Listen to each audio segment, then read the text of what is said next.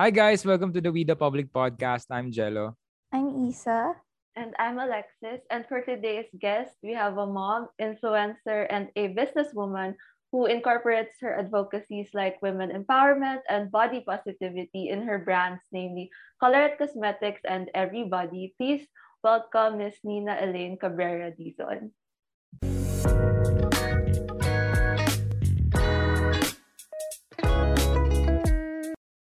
So hi, I'm Nina Elaine Cabrera. I'm the CEO of Colourette Cosmetics.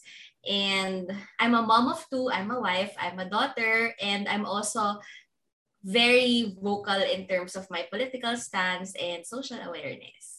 Yeah, so so Nina actually um usually the way this goes is I'm the one who leads the podcast. We we're around 12 episodes in.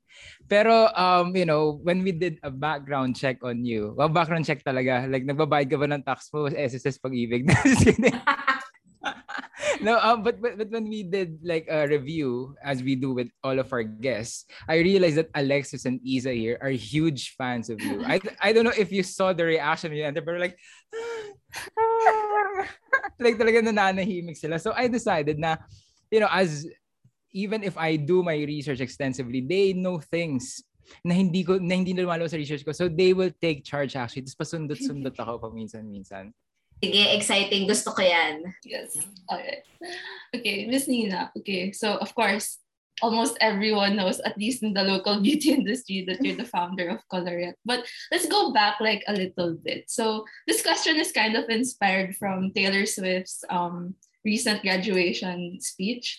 And she said that every successful like person or brand has a cringe moment. So what was Colorette's like cringe moment? You know, that moment that humbled you or like a life lesson that stuck from the start?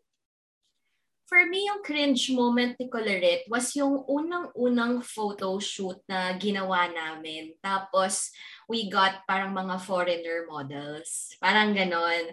So, parang we were aspiring na to be known parang parang international kasi back then ang uso pang brand was MAC. So 'di ba parang yun yung ina-aspire natin lalo na mga Eurocentric features. Yes. Ganun. Don't get me wrong like the photo shoot did really come out well. Mm. Pero cringe siya kasi when you look at Colorette now, hindi na siya ganun. Yeah. And then later on we found out yung identity ni ni Colorette na it's all about Filipinas, 'di ba? Making products for Filipinas by Filipinas, ganon. So, so 'yun. Pag tinitingnan ko siya ngayon, parang ang layo-layo na. Hindi na siya 'yun. When did you realize po na oh, I'm I want to start a makeup brand. Ito yung gusto kong gawin. I'm gonna do this na talaga. Kasi mahilig ako sa makeup. So, yung lagi kong minibili talaga mga international brands. Kaso, kunyari, yung mga lipstick shades, pag nilagay mo sa Filipino skin tone, biglang nagiging Nicki Minaj yung color. Alam mo yung parang super neon pink? Dati usong-uso yun eh. Tapos, um, naisip ko na parang, parang gusto ko magtayo ng makeup brand kasi wala nang made for my, my Filipina skin tone, wala rin made for my lifestyle. Yung pag kumain ka, biglang natatanggal na or pag nag-commute ka, sobrang sticky and stuff like that. So, naisip ko gumawa ng makeup brand that would fill the gap in the industry. Kasi back then, wala pa din talagang masyadong mga local brands who develop their own formulas, ganyan. So, most, ano, parang most brands, ginukuha lang yung format ng international brand. So yung mga foundation, sobrang mga mapuputi din. Kaya nga super happy now, now na super inclusive na. Um, Miss Nina, have you ever gone back to the foreign or international scene since then? Like the way we do campaigns, ganon? Yeah, or, or your products. Like, kasi you said uh, it was mostly on local on local uh, skin color, local yeah, local customers. Pero have you since ventured again to try again? Na ganun yung look and feel niya. Hindi na. Kasi yung identity namin is now deeply rooted sa pagiging Filipino eh. Okay. So ngayon yung mga campaigns natin, talagang makikita mo na, oh, kamukha ko yun na. Oh, kasing katawan ko yun. Oh, magkasing skin tone kami. It's using yourself in our campaign. So yun na yung aming vision ngayon. Um, banking off of what Isa asked about you starting your own brand, because you were very vocal about this. Now you dropped out of college, but you know, like this isn't like an option for everyone. But what made you like go for that move? Actually, I dropped out of college because I did not have a choice. So during that time, pinagsasabay ko kasi yung online business ko. Dati meron akong online skincare business and hindi na kasi talaga ako natutulog. So I reply to all the messages, I take all of the photos, I post them on Instagram, I pack all of the orders, I order all of my products. Hanggang sa dumating yung time na 2 hours, 3 hours lang ako natutulog. So during that time, naisip ko kasi na ang business kasi parang suntok sa buwan yan. Parang it's a once in a lifetime opportunity. So ang sabi ko sa sarili ko, if this business fails, I can always go back to college. So I stopped college muna to focus on my business. And thankfully, hindi naman nag-fail yung business hanggang sa dumating na nga sa point na nagkaroon ako ng sarili kong cosmetic brand na si Colorette yung talagang nag-boom for me. Yeah. Kasi diba like there are big, like what's this, like other founders, like yung origin story din nila, like they dropped out of college, ganun. But the, the truth behind it is hindi ganun kadali. So, um, for those who are like considering, like, would you recommend it? Kasi diba yung iba, like, the joke on TikTok is, oh, mag-sugar daddy na lang ako. Like, I'm gonna drop out of college. But like, you know, like, what's the reality behind dropping out? Like, would, you recommend it? Like, dapat ba may safety net sila? Something like that. Alam nyo, if you are privileged enough to continue your education and actually get that degree, go for it. I wouldn't recommend dropping out of college. Bakit? Well, sasabihin nyo, eh, successful ka naman eh, kahit drop out ka. But the thing is, mas mahal yung tuition fee na binayad ko sa mga experiences na kailangan kong ma-experience at matutunan for myself just because I wasn't armed with the basic principles and foundations of having a business. Mm-hmm. Yung mga bagay kasi na yon, matututunan mo yon sa textbook, sa college, sa mga thesis na gagawin mo. I did not have that privilege eh. Sinabak na agad ako sa real world. So yung mga mistakes ko na natutunan ko na ngayon, I had to pay for them. May bayad. May losses, di ba? May nasayang na panahon, may nasayang na oras. So, kung privileged enough ka naman, continue with your studies. Kasi eventually, that experience kapag pumasok ka na sa business, those principles and foundations na natutunan mo sa college, matutulungan ka na. Ah, ito palang experience na to, ito pala yung sinasabing 80-20 rule. Ah, ito pala yung sinasabing, yung mga ganun. Actually, right now, I'm doing ETIAP with Lyceum. So, I want to get my bachelor's degree pa rin. Para wow. makuha ko yung degree. And then, eventually, I can do my master's. Yeah. So, bumalik ka pa rin, Miss Nina, sa, sa pag-aaral talaga. Oo. Uh, Miss, okay, yeah, guys. Uh, take notes, stay in school if you to. Pero Miss Nina, kasi sabi nyo nga, no, you didn't have a choice. So there are people talaga who, you know, for some reason, they can't continue their studies. Pero, you know, uh, you have the Bill Gates, you have the Zuckerbergs, and now you have the Ninas who, who succeed even if uh, wala pa silang degree. Pero what do you think is required of people like this? What do you think is the common denominator to succeed even if medyo dehado sa degree? Ano? Lakas ng loob talaga. Kasi sa business, it's all about taking risks, but calculated risk. Hindi rin pwedeng mapusok ka lang. Hindi pwedeng go lang ng go. Dapat pinag-iisipan mo.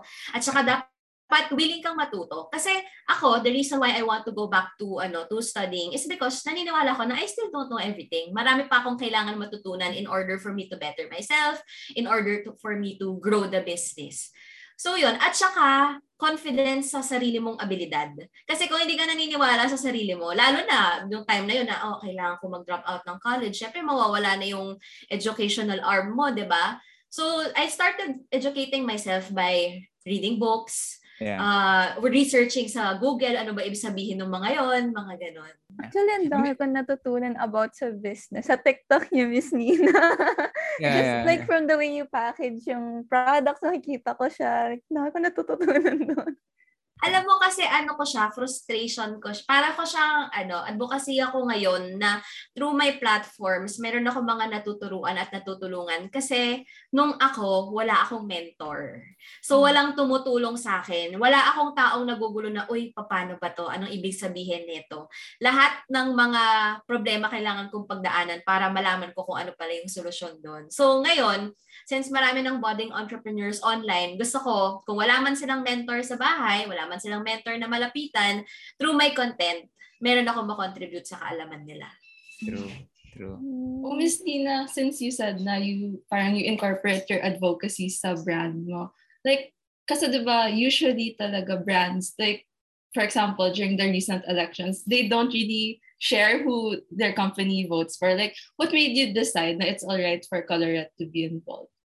Because alam ko you you posted yung ro- roses na PubMat. Yeah. Yes, oo. Kasi it's high time dapat na ano, that we express our political stance. Kasi hindi na to yung time na dapat matakot ka. Hindi na ito yung time na may platform ka pero tatahimik ka lang. For me kasi si Coloret, it's more than just a brand. Community-driven din kami and community-centric. And with that being said, we have a platform. And we want to use that platform not only to sell, not only to make money, but to actually start hard discussions and yeah. to listen to our consumers and our audience and then to maybe po- create positive impact. Yun, yun, yun, yun eh. May platform ka eh. Ba't di mo gagamitin? Amen. Um, preach. True. Preach. I have, preach. I have a question on that po, Ms. Nina. Since you're being very vocal of your political stance and what you believe in, and di naman po may iwasan yung backlash of, alam niyo na yun, how do you know on which comments to, yung ito kailangan ko na itong you bring up or sagutin? How do you know which comments sa dami niyo pong natatanggap every day? Ang tanong is, may laman ba yung comment? Kasi kung bashing lang yun basta-basta na, ah, ang pangit nyo, ganun, eh, hindi na worth yun ng attention mo. But if it's a parang start ng isang healthy discourse, then you can engage that there. Na pwedeng sabihin na, oh, ba't mo sinusuportahan si ganito? Ah, kasi ganito, pak, pak, pak, pak, pak, ganun. Pero kung troll lang yan, yung mga faceless accounts, eh, kikita pa sila sa atin. Actually, engagement din yun eh. That's, that's, uh, kasi we the public also post political content. And at first, masama yung loob namin. Pero at the end of the day, the more you comment, the more you retort, the algorithm favors you actually eh. Oo, totoo yan. Ang taas ng engagement rate ko.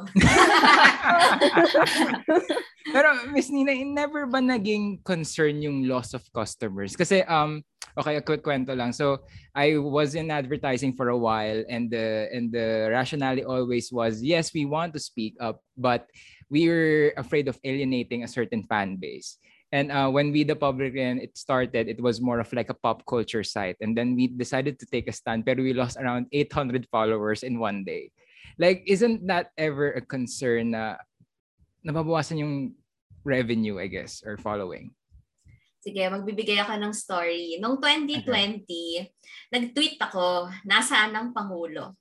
Kasi ito yung time na bagyong Ulysses. Natatandaan niyo yon Yung talagang tinamaan talaga yung mga mm. kababayan natin doon. Yeah. But hindi natin alam nasan yung Pangulo.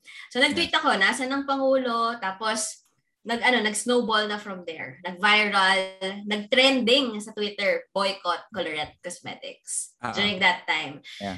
That incident led me to having the platform that I have today yung 100,000 followers sa Twitter, 100,000 hmm. followers on Instagram, at yung maraming followers sa TikTok, yun ang nagbukas ng pinto para magkaroon ako ng platform. Ano nangyari? During that time, syempre, panic ka kasi boycott correct cosmetics, ang daming trolls, mm. ang daming mga bashing talaga. Mm. Um, took a step back and then tiningnan namin anong, ano kayang pwedeng gawin. Using the hashtag boycott correct cosmetics, nag-retweet ako, nag-retweet kami kung saan pwede mag-donate, kung saan pwede tumawag para ma-reach yung mga kababayan na nangangailangan ng tulong. Uh-huh. After that, nirestock namin parang I think five best-selling color tints. Ito suot ko right now. And then we donated 100% of our sales to the victims of Typhoon Ulysses. Wow. We were able to make 1.6 million pesos na donation. So it's oh, about... ako nun. yes! It's about... it's about turning pain into power. So during that time, ang laki ng marketing exposure mo, yung hmm. mileage mo, ang laki. Mm. Pinag-uusapan ka.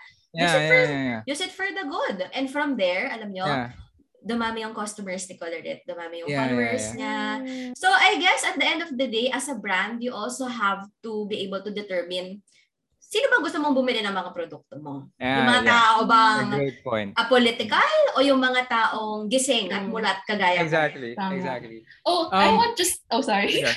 Go, go, I want go, go, to add because aside from raising money for um typhoon victims, I remember, just for the listeners who don't know, you also raised money for political prisoners. Can we yes. go back to that story oh when PNP God. charged you? Yeah. That was so traumatic. Oh my God. But Okay. trended din eh. Oo, na- ay, nanyos ako, girl. Nakita ko yung sarili ko sa TV. um, I was looking for vaccines for my employees. And during this time, wala pa yung sa mga LGU na pwede ka mag-walk-in, pwede ka mag-register. Wala pa talaga. We have no clue how to get vaccines. So I saw, um, I saw like, um, may follow ko sa Instagram na parang vaccines for sale. So I thought naman it was privately procured. Kaya I asked, oy, how much, how to avail, paano mag, uh, sino mag-administer, ganyan. And so pinatawag ko yung admin sa office dun sa tao na yon. Hindi ako yung diretsong kausap. Tapos nalaman-laman ko na parang vaccine slots for sale pala sila.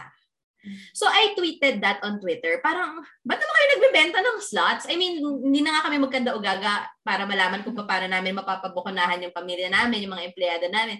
Tapos meron Yes. pa palang vaccine for sale. So I posted their conversation on my Twitter na, guys, meron palang vaccine slots for sale. Parang ganon. Mm. And then, so, and again, nag-snowball na naman yung kwento, ganyan. Nag-reach out sa akin yung isang LGU, tapos pinrovide ko naman lahat ng details. Sabi ko, hindi kasi ako yung diretsyong kausap niya. Nakita ko lang sa Instagram, ito lahat ng conversation nila, ito yung number, kayo na mag-investigate. Yan ang Mm. sinabi ko. Hanggang sa, nakita ko, ako yung sinampahan ng kaso kasi ako daw yung nagbebenta ng vaccine. So, ang Grabe. PNP, ang PNP, sinampahan ako ng kaso na ako nga daw yung nagbebenta. Ako post sa Twitter na ako nga yung nag-expose. Ba't naman, Oo. ba't ko naman i-expose sa sarili ko kung ako pa rin nagbebenta? Naghahanap nga ako eh. Di ba? Eh, syempre sa Twitter marami akong followers. Tapos nakita naman nila, nasubaybayan naman nila yung mga post ko. Kasi very transparent ako, pinopost ko naman lahat. Na parang, sabi nila, bakit, oo nga, ba't niyo siya kinasuhan? Eh, siya nga yung unang-unang nag-post about it. Paano, paano Miss Nina yung sinasampahan ng kaso? Like you really received like a document from your mail, ganon? Talagang someone in court, ganon? Wala pa ako na-receive na any document. So, ang unang-unang publication na lumabas was Philippine Star. Na Nina Elaine Dizon Cabrera, PNP filed a case against her for What? I selling remember. vaccines. Sabi ng Philippine Star. As in, nagulat lang talaga ako. You learned through the media that you Yes. had the case? Yeah. What? Yes. No one, no one called you na, Miss Nina, Wala. ka namin. Wala, Wow. walang ganon. Walang ganon. Wow.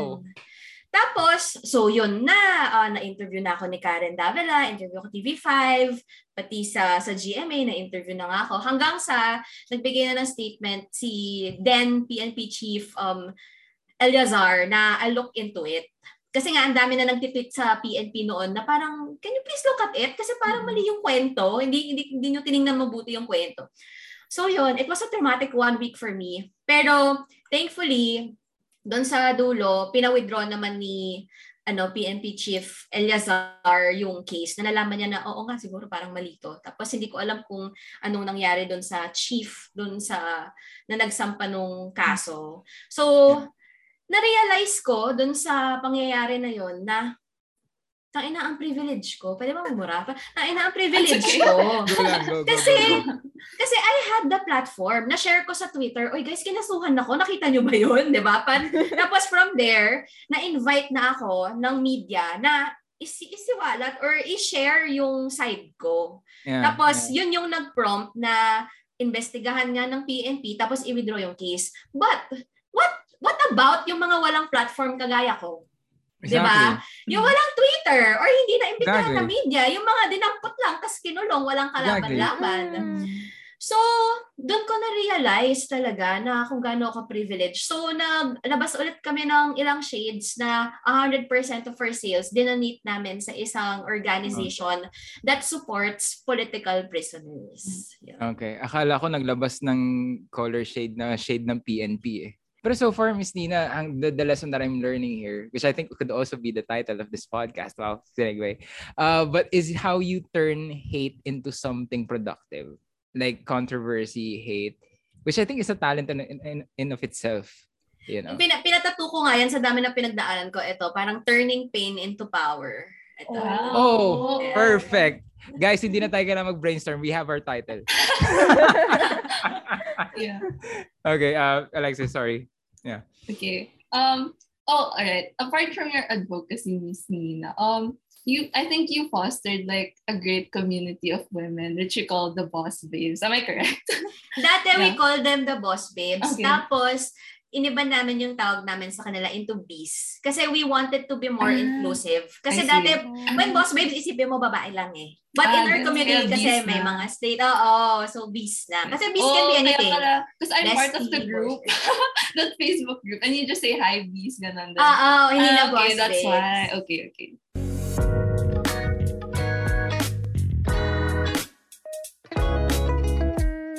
Actually, sa iyo ako, Miss Nina, na tutunan yung backhanded comments na, oh nga no, hindi nga tama yun no, na being plus size is shouldn't be derogatory. Sa iyo ko siya natututunan like, oh nga, tama yun.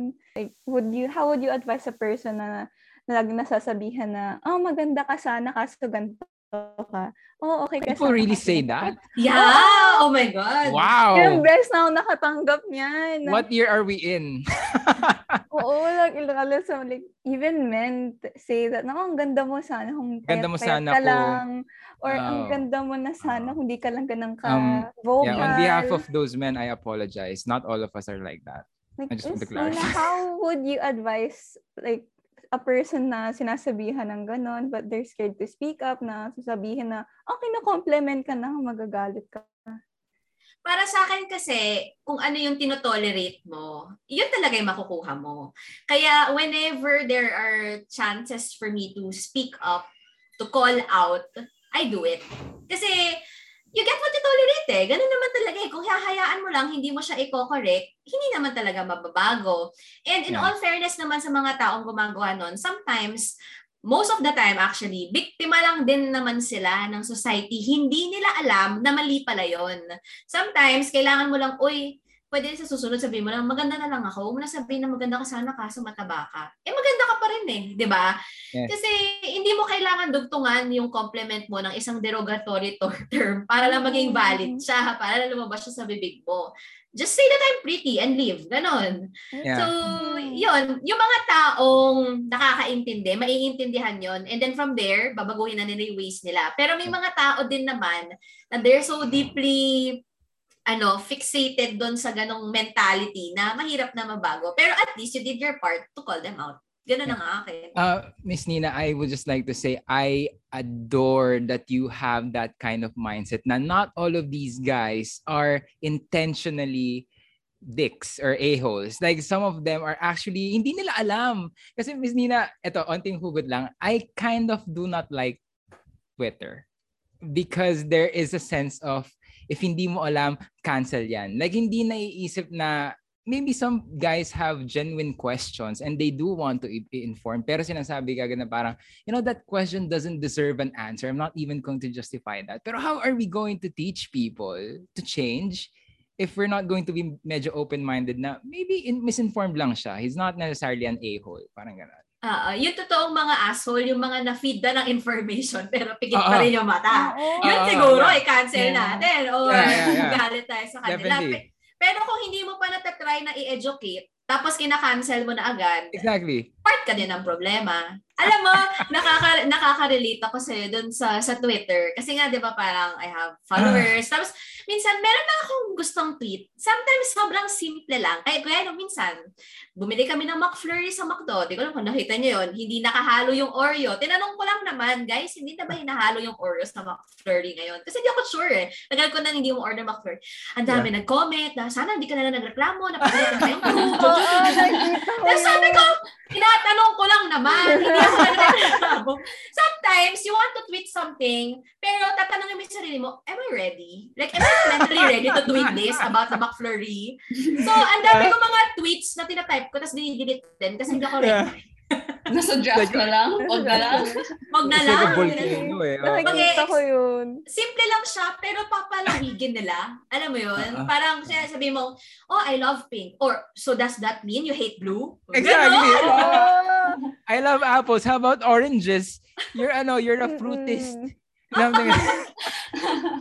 Yeah, do you manage having yeah. such a big following po, Miss Nina? Alam mo, ano, um, would you think that I'm an introvert? No, Ah. no. no, no, no, no, no, no, no. I, I'm, a, I'm, a, I'm, I'm like a full-blown introvert, like in real life. So I don't have lots of friends. When I go out, I'm just really quiet unless it's like a fun activity, ganon. So having a lot of following was not something that I wanted. Hindi ko siya ginusto. It's, I don't want to be popular. But, it, this is where the circumstances have led me and I'm just making the most out of it. Kasi I'm also very vocal. So, gusto, siguro this is a way for me to get the message out there. Kaya I'm just, I'm just embracing it. Okay. Mm. Nice. now nice. that you have of course now that you have like a even bigger platform i i mean i read like also dun sa group ng mga bees um we heard na you launched a a clothing brand everybody so uh for that like specific clothing brand like what is it like beyond providing um plus uh, plus size um garments like what is it na you want to like a message that you want to reach out Oh my God, that started with a hate comment. Alam nyo ba yon? May nag-comment sa akin sa TikTok. Kasi nagpo-photoshoot ako for Colorette, naka-bikini ako. Like for, I don't know, parang color bomb launch or parang 6-6 launch pa. Naka-bikini ako, sabi niya, nako, buti na lang, makeup ang benta mo at hindi bikini kasi kung bikini, walang bibili. Sabi! Oh my God! So, nagre- nag-reply ako dun sa comment. Parang, it, it got me thinking, eh, na, oo nga, hirap na bumili ng magandang bikini sa size ko, na gusto ko yung style. Sabi ko, what if, guys, gawa tayo ng bikini na maraming size? Gumanon ako sa TikTok, tapos nag-viral. Ang dami nag-reply kasi apparently, a lot of people are looking for like swimwear na kasya sa kanila. Not the other way around. Hindi yung ikaw magkakasya doon sa swimwear. Tsaka maganda yung quality, ganon. So, I started everybody. So, salamat dun sa basher. Pangatlong shoutout ko na to sa'yo. Ayan, meron na akong brand dahil sa'yo. Hindi ko na siya mahanap eh. Nag-delete na eh. Oh, okay Yeah, I just love po. Kasi ako, I experienced growing up, I was really body shamed. Like, ga- pumay, nagpapayat talaga ako nung nag-college ako because lagi na ako sinasabihan na, yun nga, yung maganda ka, sana ka magpapayat ka or walang magkakagusto sa'yo kung mataba ka. So, dahil doon, like, until, di, yung, alam niyo pa miss niyo yung pag, when you were like me before nung I was a bit bigger, hindi ako sanay nang umupo na upuan ng walang takip na unan sa tiyan. So, tinatakpan mo yung chan mo, no? Oo, nasanay na lang ako hanggang ngayon. Tapos, I love now na nakikita ko sa media na, oh, there are people like me na uh, wearing bikinis na I, I don't have to be super skinny to be in this body. And I really appreciate that. Like, how was it to transition a bikini brand, a bikini na, oh, sanay tayo makita na payat, kanan. yeah How actually. was it when you transitioned that image into everybody? Ako kasi, napagdaanan ko rin yan. So, back in like 2018, 2019, nag-keto ako, yung LCIF, intermittent Oo. fasting. And Ah. ngayon ko lang nga na-realize na meron pala akong body dysmorphia noon.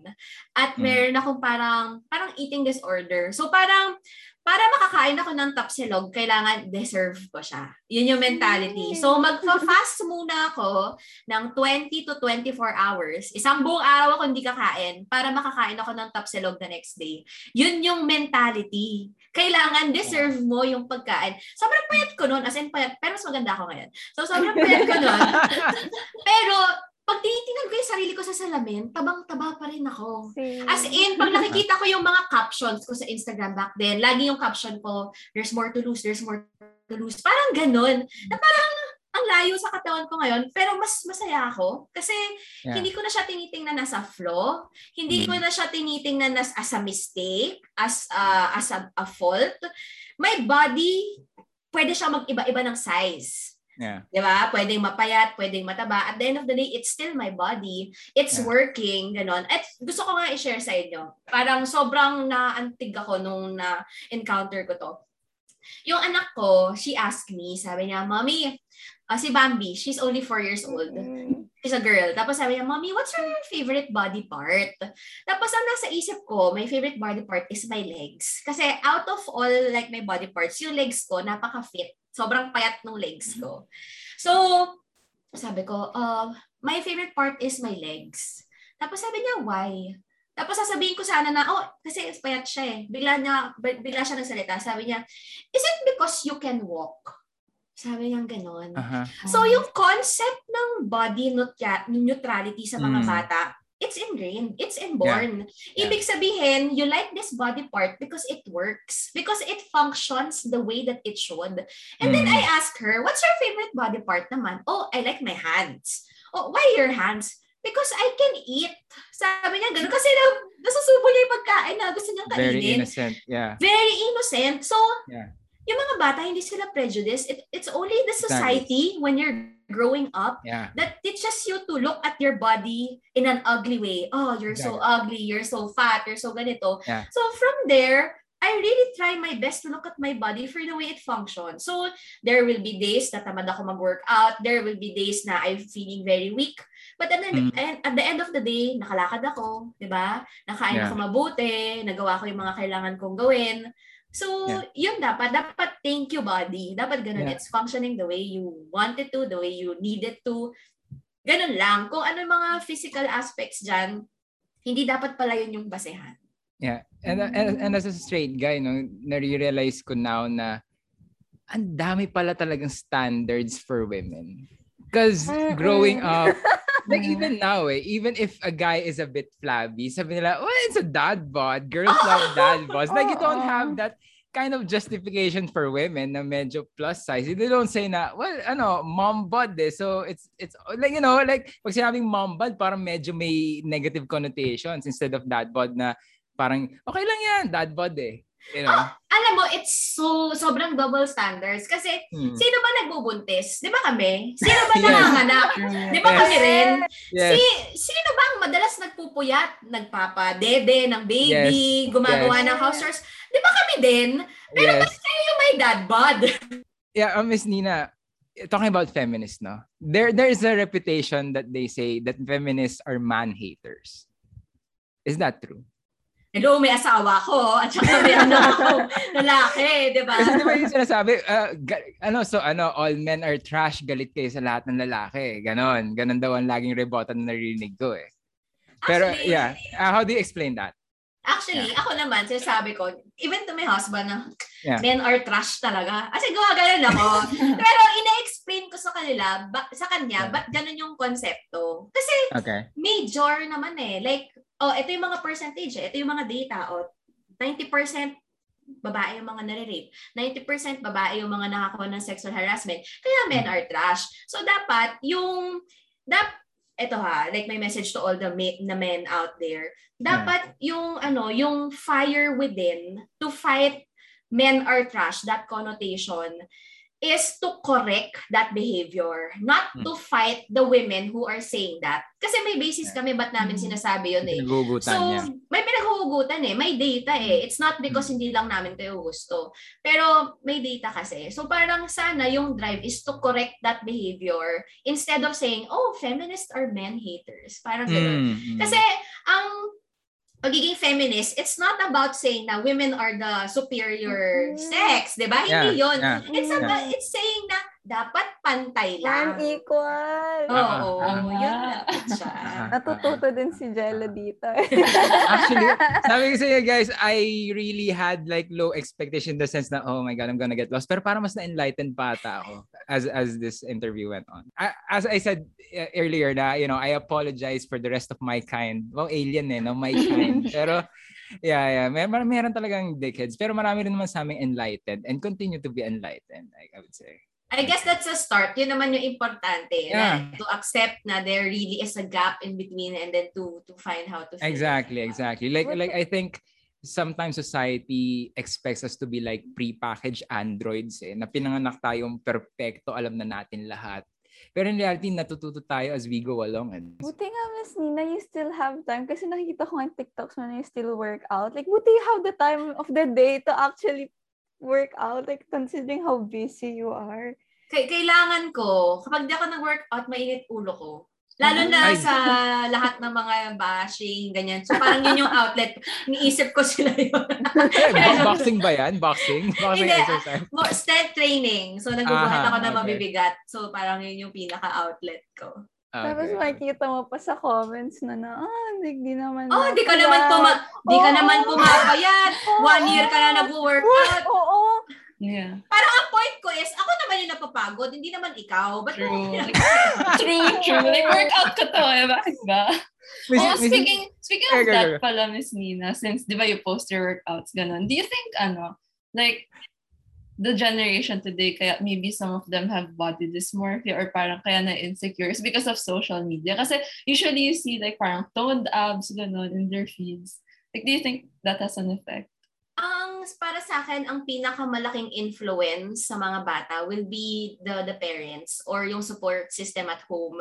Kaya nung isang araw nag nag-post ako kasi I came to the realization na a lot of mothers are body shaming their children. A lot Yeah, of yeah. parents are the cause of the eating disorders of their children. Kaya sabi ko, moms, let's not body shame our children. Hindi dapat tayo ang number one critic. Hindi dapat tayo ang nagbibigay ng derogatory terms sa kanila or tayo ang detractors. Dapat tayo support system. Hindi mo dapat sabihin na ang taba mo just because ano, hindi siya small, 'di ba?